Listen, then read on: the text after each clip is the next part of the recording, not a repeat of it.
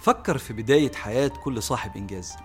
هتلاقي تمن كبير اتدفع في البداية وبعد كده في النهاية فتح كبير من ربنا سبحانه وتعالى. وعلى فكرة البدايات لها ذكريات لا تنسى. من أول الأنبياء ويورثهم كل واحد بعدهم أراد ينشر دعوة ربنا سبحانه وتعالى. مرورا برجال الأعمال والتجارة ومن سار على خطاهم ممن أراد تحقيق إنجاز مادي أو عملي. وصولا لأصحاب الاختراعات والإضافات للبشرية ومن سار على هداهم من المجتهدين وطلاب العلم. تبدأ حياة النبي عليه الصلاة والسلام ربنا يقول له ولقد نعلم أنك يضيق صدرك بما يقولون. وتنتهي حياة النبي إذا جاء نصر الله والفتح. هنري فورد أول عربية صنعها كانت في مطبخ بيته بسبب ضعف الإمكانيات وصعوبة الاختراع في البداية وكسر الحيطة عشان يطلع العربية. وانتهت حياته بأحد أكبر الأسماء في عالم السيارات.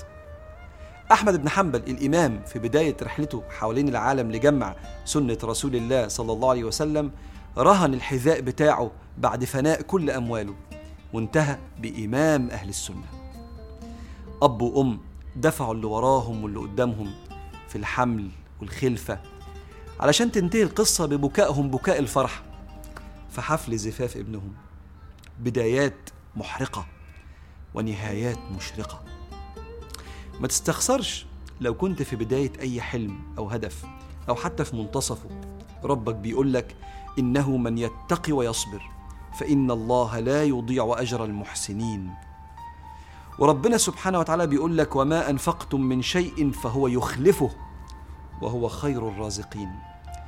وما أنفقتم من شيء. أهل اللغة يقول لك تشمل العموم والتصغير. لو شيء صغير من أي حاجة تنفقها أنفقت مال وقت جهد تفكير ربنا سبحانه وتعالى يخلفه عليك في الدنيا أو الآخرة أو الاتنين مع بعض. لأنه خير الرازقين. الشيخ الشعراوي دي خاطرة جميلة في تفسير الآية دي. يقول لك انظر إلى الأرض. تنفق فيها حبة القمح فتنتج سبع سنابل في كل سنبلة مئة حبة. هذا ما أخلفته عليك الأرض وهي مخلوق فكيف بما يخلفه عليك الخالق؟ عشان كده الآية ختمت وهو خير الرازقين.